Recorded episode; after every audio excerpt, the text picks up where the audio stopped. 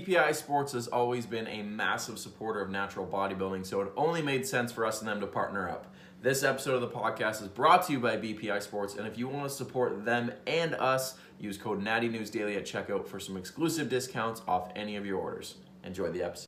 What's happening, people? Welcome to another episode of Natty News Daily. Excuse the weird background behind me. We're in the middle of house renovations, so I'm living in chaos right now, which is not fun, but it's all for good thing. New kitchen, so new kitchen to prep in.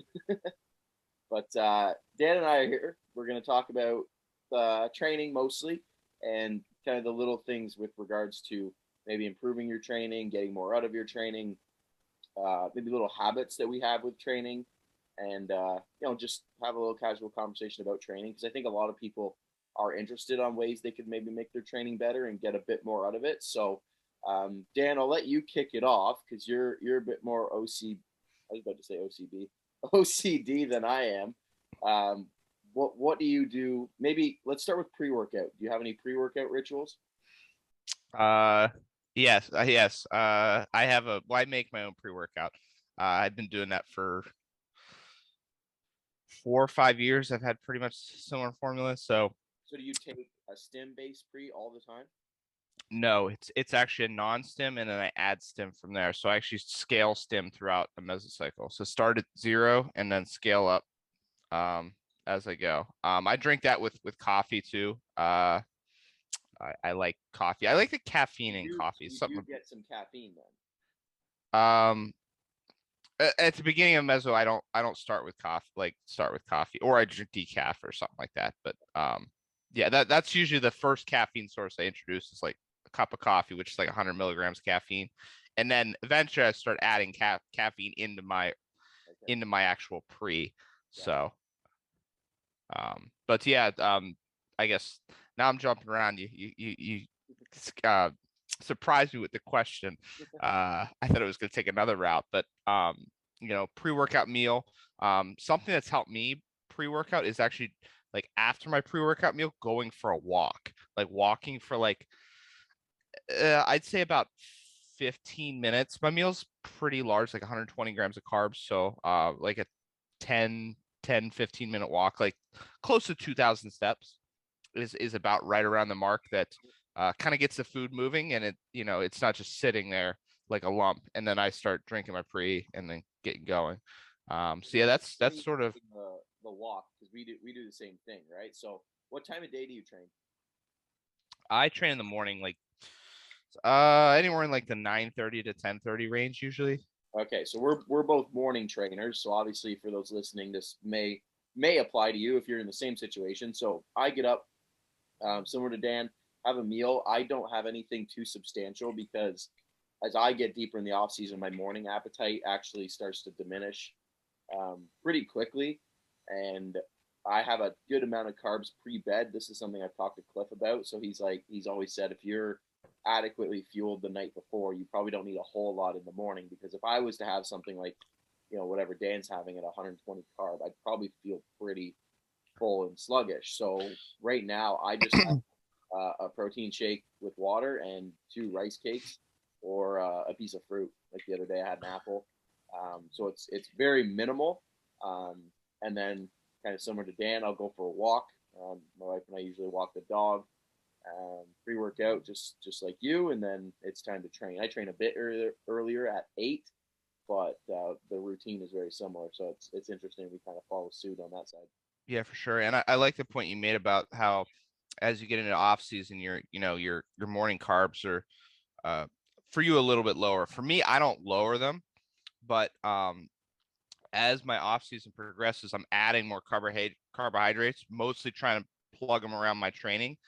But at a certain point, like I've been running the same pre-workout meal, like size wise, for months now, like months, but all my carbs I'm adding, like as my calories get higher, are into my intra, into my post. So like my intra and post, mostly my post is close to 200 grams of carbs, but like, you're not going to have the same, I don't think having the same ratio of pre, intra, post carbs makes sense, like deep into prep versus off season, because you have, you could, if you did that, I'd end up, or if I did that, I'd end up having like 160 grams of carbs pre-workout, which would take forever to digest. And I'd probably throw up on a leg session, especially. So I think that's a good point to make. Yeah. Like that would be my situation right there. Right. If I was to force feed so much food in the morning, either I'd have to get up earlier, which, then is disrupting sleep and all that kind of stuff, to give it adequate time, or I'm the guy on the floor puking during my sessions. Right. And I train at home. I don't have AC in that garage. So, this last week we had a day that was 30 Celsius. I don't know what that is in Fahrenheit, but it's freaking hot. And yeah, it's starting to get hot here too. Yeah. So, being conscious of, macro placement, I think is important. And like you said, starting to kind of slam that stuff more post-workout. Yeah. Not a bad idea. Yeah. And then that post-workout meal definitely needs a walk too afterwards. That's for sure. Yeah. I'll mention something. So I've been training barefoot, and I did notice that. Interesting experience. So the first thing I've noticed is a reduction in pain in my knees and my hips. I won't say always dealt with like knee pain, but I'm pretty sure it's just patellar tendonitis. Like it just from training, because when I don't train, it doesn't hurt anymore. Right. So it's gotta be just a inflammatory thing from training, but yeah, outside of squatting, that's the only time I'll wear my heel elevated shoes and then knee sleeves, but everything else I've been doing barefoot. So any lunge, leg press, obviously like leg extension, leg curl, any deadlift, and then obviously like upper body training, I've been training barefoot, and it's been an interesting experiment for sure. I think it's something that more people could look into, and I don't know if it's just me, but I think my calves are responding better to being barefoot, like training them, and just those little muscles, that kind of proprioception with your feet and stuff like that. Because I don't know, I think I'm really liking what the lower body's starting to look like since doing this change. Obviously, it's not just what's happened. Like I'm in the off season, I'm in a surplus, like I'm not doing that stuff. But I think I would be in denial to say that there's not some positives that have come with it from being now, basically a month training barefoot. Do you think your toes were pretty jammed up in the toe box when you were wearing it? Yeah. So that's the other thing. So I've gone down the rabbit hole of like, foot health and like, being able to like grip the ground, spread your toes. Yeah. Spread your toes, like that kind of stuff. Like I have toe threaders that I'll wear from time to time.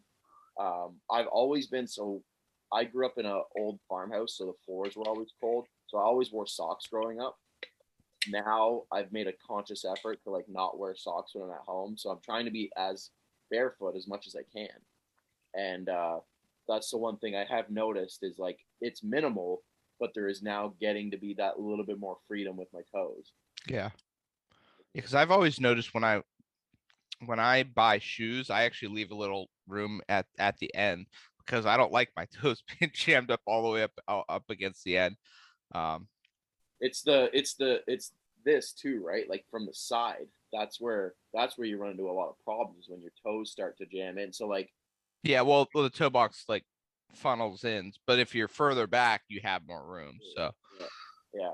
But no, it's been interesting. And like, even now wearing shoes is kind of uncomfortable, which is interesting how quickly your body can adapt to things. But like I have like just a pair of like, we'll call them trainers. They're not running shoes. Like they're just shoes. They're like a Nike. Yeah. They're like quite uncomfortable after like with it, like the first like 10, 15 minutes. I really them, like, they're noticeably like uncomfortable, which is interesting. And even like, for those that have been following me, I've been kind of dabbling in more like athletic performance style training and, we'll call it functional stuff. And I've been running, and I went for a run with Carrie and her friend a couple weeks ago now. And I first kind of dabbled into this idea, and I had my shoes on, and it hurt so bad. It wasn't even like, I was surprised how well I ran, considering I haven't run forever. It wasn't like I was gassed, but my feet hurt from running with the shoes on. And she was like, oh yeah, you need like actual running shoes that have the support. And I was like, oh, okay. Now I run at home on my treadmill, zero pain. Barefoot. And I'll run at like 6-7 miles an hour, which is like, that's not fast by no, but it's like, it's a good clip, like on a, like for a jog, and barefoot, and I have zero pain. It seems like you've gotten used to doing the barefoot stuff too. So it's, it seems more of like an adaptive thing, or it seems like an adaptive thing.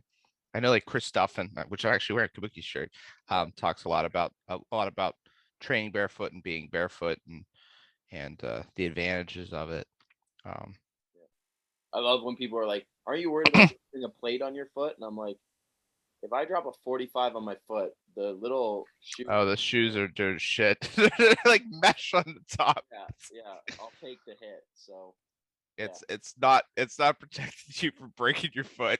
No. But yeah, that's been an interesting experiment. So I'm interested to see like how that continues to translate. And the only hiccup I have coming down the line is when it gets cold again. I don't know if my bare feet in a cement floor in -20 is a good idea. We'll figure that when we get there. Maybe you want to find shoes with a nice wide toe box, or like some toe socks. Or you'll move into the Croc gang with me. Those have so much room. Those are basically like walking barefoot. Yeah. My dad actually broke his foot, or broke his. It's an understatement. He kind of sliced up and broke his foot, and he can still fit his foot in a Croc. So he loves his Crocs. Okay. Let's talk forearm training. This is something that you've been doing for a long time, right? Mm-hmm. Yeah. Mm-hmm. I have not. I've just been recently into the off season, starting to do direct forearm work. People will be like, why are you wasting your time on forearms? And two reasons that I'm doing forearm work. One, it's an area of your physique, so you should give it some attention, I would think, from a bodybuilding standpoint. It'd be just like not training your calves. And number two, big forearms look cool. So I'm hoping to get some big forearms and look cool. They do. Like, who wants dinky little forearms? Yeah, it just looks weird. Yeah, like we talked about this a while ago, and it's like you notice the big ass dude. Like if you're like sitting at a restaurant and he's got his arms on the table and you're like, holy shit, like whether like the sleeve rolled up and then like the veins are going everywhere, and it's just like, ooh. Yeah. So I want to be that guy. It's cool. I mean, you do get a good bit of forearm work from your other work as well, but as we've talked about, there's definitely some work you can do, like direct work, direct flexion, extension work. So mostly flexion, but what do you extension do from a programming standpoint? So before I get into like the direct work, so to speak, I always have a hammer curl variation in the mix. So doing that at least twice a week, with my bicep work. So I usually run usually three bicep variations, and at least one or two of them are hammer curl variations. So twice a week, at least minimum, I'm doing hammer curls. So that's sort of the quote unquote indirect work that I'm getting from my bicep work for the brachioradialis. And then I also do direct flexion work and direct extension work twice a week each on different days. I do my extension work on my pull days, and then my flexion work on my push and biceps days. So each of those twice a week, sets kind of as recovery dictates, nothing super fancy. I'll rotate. There's a few movements I'll use. I generally tend to like using a barbell just because it's a little more stable. But I've been running dumbbells lately, and with good success too. A couple ways I do them. Like you can do them like standard on the bench. You can do them like on a preacher curl. I actually like him doing with like a straight arm as well. If you can find a pad and you can just do a straight arm wrist curl or wrist curl or wrist extension. Those are nice variations that I've found as well. You've come up with some cool stuff with the cables and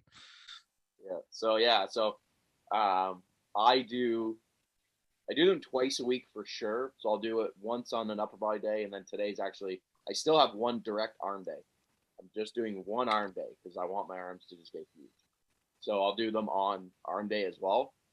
So same as you, I'll do probably like one or two curl variations, one or two extension variations. And then I've been doing some isometric stuff too, like farmer's walks as well. Yeah. Just to get like some really heavy load, but I've been doing like kind of a standard dumbbell wrist curl over the bench. I'll do it single arm. And I noticed one thing to point out, I think is important, is you're allowing it to roll in your hand as well, right? Yeah, right through my fingers. Yeah, so on I do that as well. So with wrist curl variations, the forearm flexors do also work in the hand. So if you allow it to roll in the bottom of your hand at the bottom, yeah, it makes a little bit of a difference, a little extra stretch. What do you do, like set and rep style? Like, do you go lower rep at all, or do you kind of keep it like that higher? Like it's like burn. Like I'll do sets of like 20 and just roast them. Yeah, I do some slightly lower rep work, like down as low as like I think like 8 is sort of my bottom end, like 8 to. That's like reasonably heavy for a forearm. For like support. Yeah, it's reasonably heavy, but most of my work is, I'd say, mostly in like the, I'd say like 12 to 15 is probably my average. I like going up to 20 plus even. But yeah, the burn, it's really, it makes sense. It's very practical in like the 20 and more range as well. So, but yeah, you run into a little bit of issues as if you get down to 8. One thing I have noticed though, in general, with a lot of movements that, you know, people say, oh, you shouldn't do these super heavy because they're not as practical. I don't disagree with that, but if you're controlling the movement well, you can actually get down to those like 8, right around 8, and still have good execution, even like a lateral raise. I'm primarily talking like eccentric execution. So if you're really controlling the movement, you can get maybe a little heavier than you might think if you're not already controlling your eccentrics, controlling your movement. But that's just kind of a tangent. Do you ever do any like back grips? I've used them for bicep curling, not specifically for forearms though. I just, because I was like, I'm gonna try these, see if I like it. I did. Yeah, they're cool. They're a cool little tool, something you can throw into the mix from time to time. Yeah, I mean, in terms of getting direct forearm work, I like actually directly moving at the wrist primarily, or at the elbow as well, because hammer curls. But yeah, you can get indirect, quote unquote, indirect or isometric work from, you know, grip work and things like that. Yeah. Cool. So forearms we talked about, which was on our to-do list. We did some pre-workout. Let's talk post. Do you do anything specific after you're done training? A lot of food, a lot of carbohydrates, AMCAP. Like a lot of people are like still very much like, oh, you should stretch after workouts. Like, do you do any of that? I do not. No. No breathing or anything like that? No, I do. I take like a handful of pills just that I just generally take, but I do. Some of them do have ashwagandha in them, which I picked up from Josh, just to kind of help settle me down a little bit. That seems to be helpful. Sometimes coming out of a session, I'm just like real wound up still, and it's like I just need to like come down a notch. You know what I mean? I don't know. What are you eating post workout? How quickly? Pretty much right after I'm done. Yeah. Like I mean I train at home, so I'm actually usually like I'm like my last movement is something that's not crazy demanding, either like forearms or things like that, or like in like between sets I'm like running upstairs and prepping my food and running back, doing a set, running back. I'm like I have like 2 or 3 minutes to, so I'm just like I might as well do something, otherwise I'm just scrolling my phone. Yeah. I'll do some stretching after legs, more so to like kind of just relieve like my lower back and hips and stuff. Yeah. Like nothing like I'm definitely not running through like a full like deep stretch yoga session post workout, but you know, upper body stuff, arms, I'll walk same as you, right? I train at home, right? So I'll walk in the house, I'm done. But definitely after lower body, I take some time to like come down a little bit.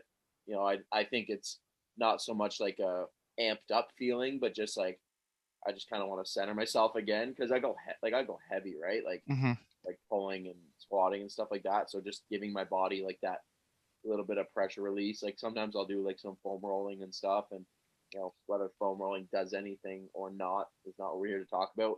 I feel better after doing it, so I'm gonna do it. Yeah, it kind of calms you down and kind of like gets you out of that training state. And physically and mentally.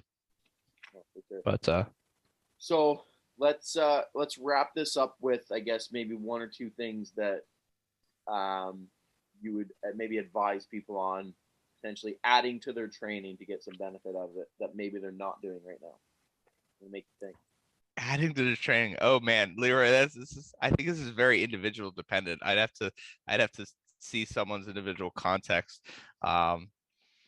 In terms of, you know, big rocks, I don't know. If you want to do forearm work, yeah, flexion work, extension work, hammer curls, those three things will go a long way. Make sure you're controlling your movements, controlling your eccentrics. That's something that's a quick, dirty, easy cleanup. I don't know. It's otherwise it's very broad. Like it depends on the individual. I could probably look at someone's training and say, you know, maybe you could do this a little better, or maybe you could look at this movement instead, you know. One thing probably, and I brought it up, is looking at like the length of a muscle that, or when you're training a muscle, what lengths are you training it at? So like especially with muscles that are quote unquote smaller, or you can train with single joint movements, a lot of the bias tends towards like really shortened emphasis movements, like the pumpy type movements, which are cool, which work well, but maybe doing some more lengthened work for muscles like that can be a good idea. That's something that I've made an observation, and that some people, I think, and I made a post about this, claiming like ridiculously high set volumes are required for, say, delts or for biceps, things like that, which I don't think is entirely untrue. I think to a certain extent they do demand more work than like, say, the hamstrings, but I think a lot of it's driven by the fact that a lot of the work done is just in shortened ranges that aren't particularly damaging. So like, you know, you could do lateral or side dumbbell raises like forever, and your delts would be not sore or would barely be sore the next day. But if you did like a behind the back lateral, you could torch them. You can get the delts sore, but that's random thought that came through. I agree. My big point is I really think people should experiment with barefoot training. I think there's something to it from a movement standpoint, and there's nothing to be said about, you know, being able to move better and muscle activation, which could potentially lead to more hypertrophy. So I'm going to be a kind of a test subject for that this off season, and we'll see if it translates to anything interesting by the time I step on stage again. But if anything, if it keeps your knees healthier though, because I know you've fought that for a while.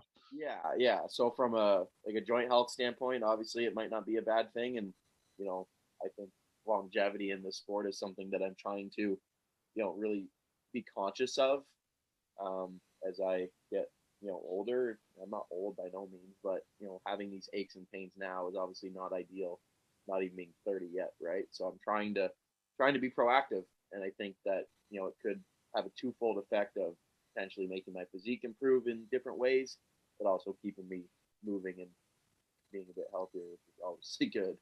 Which will, in the end, help you in a lot of ways, including your physique. Yeah. And train your forearms. That'll be train your forearms. My second point. No dinky forearms. No. Oh, and do some direct trap work. Maybe not a bad idea too. That's something, yeah, you can definitely do. Yeah. Cool. All right, man. I appreciate you hopping on this. For those listening, this is an early morning one for Dan and I. Mm-hmm. So we got it done. We did. Hope everybody enjoyed it. If you did, let us know. Give us a like. Obviously, follow on Instagram, subscribe on YouTube, all that good stuff. We appreciate all your support, and we will see you guys in the next one.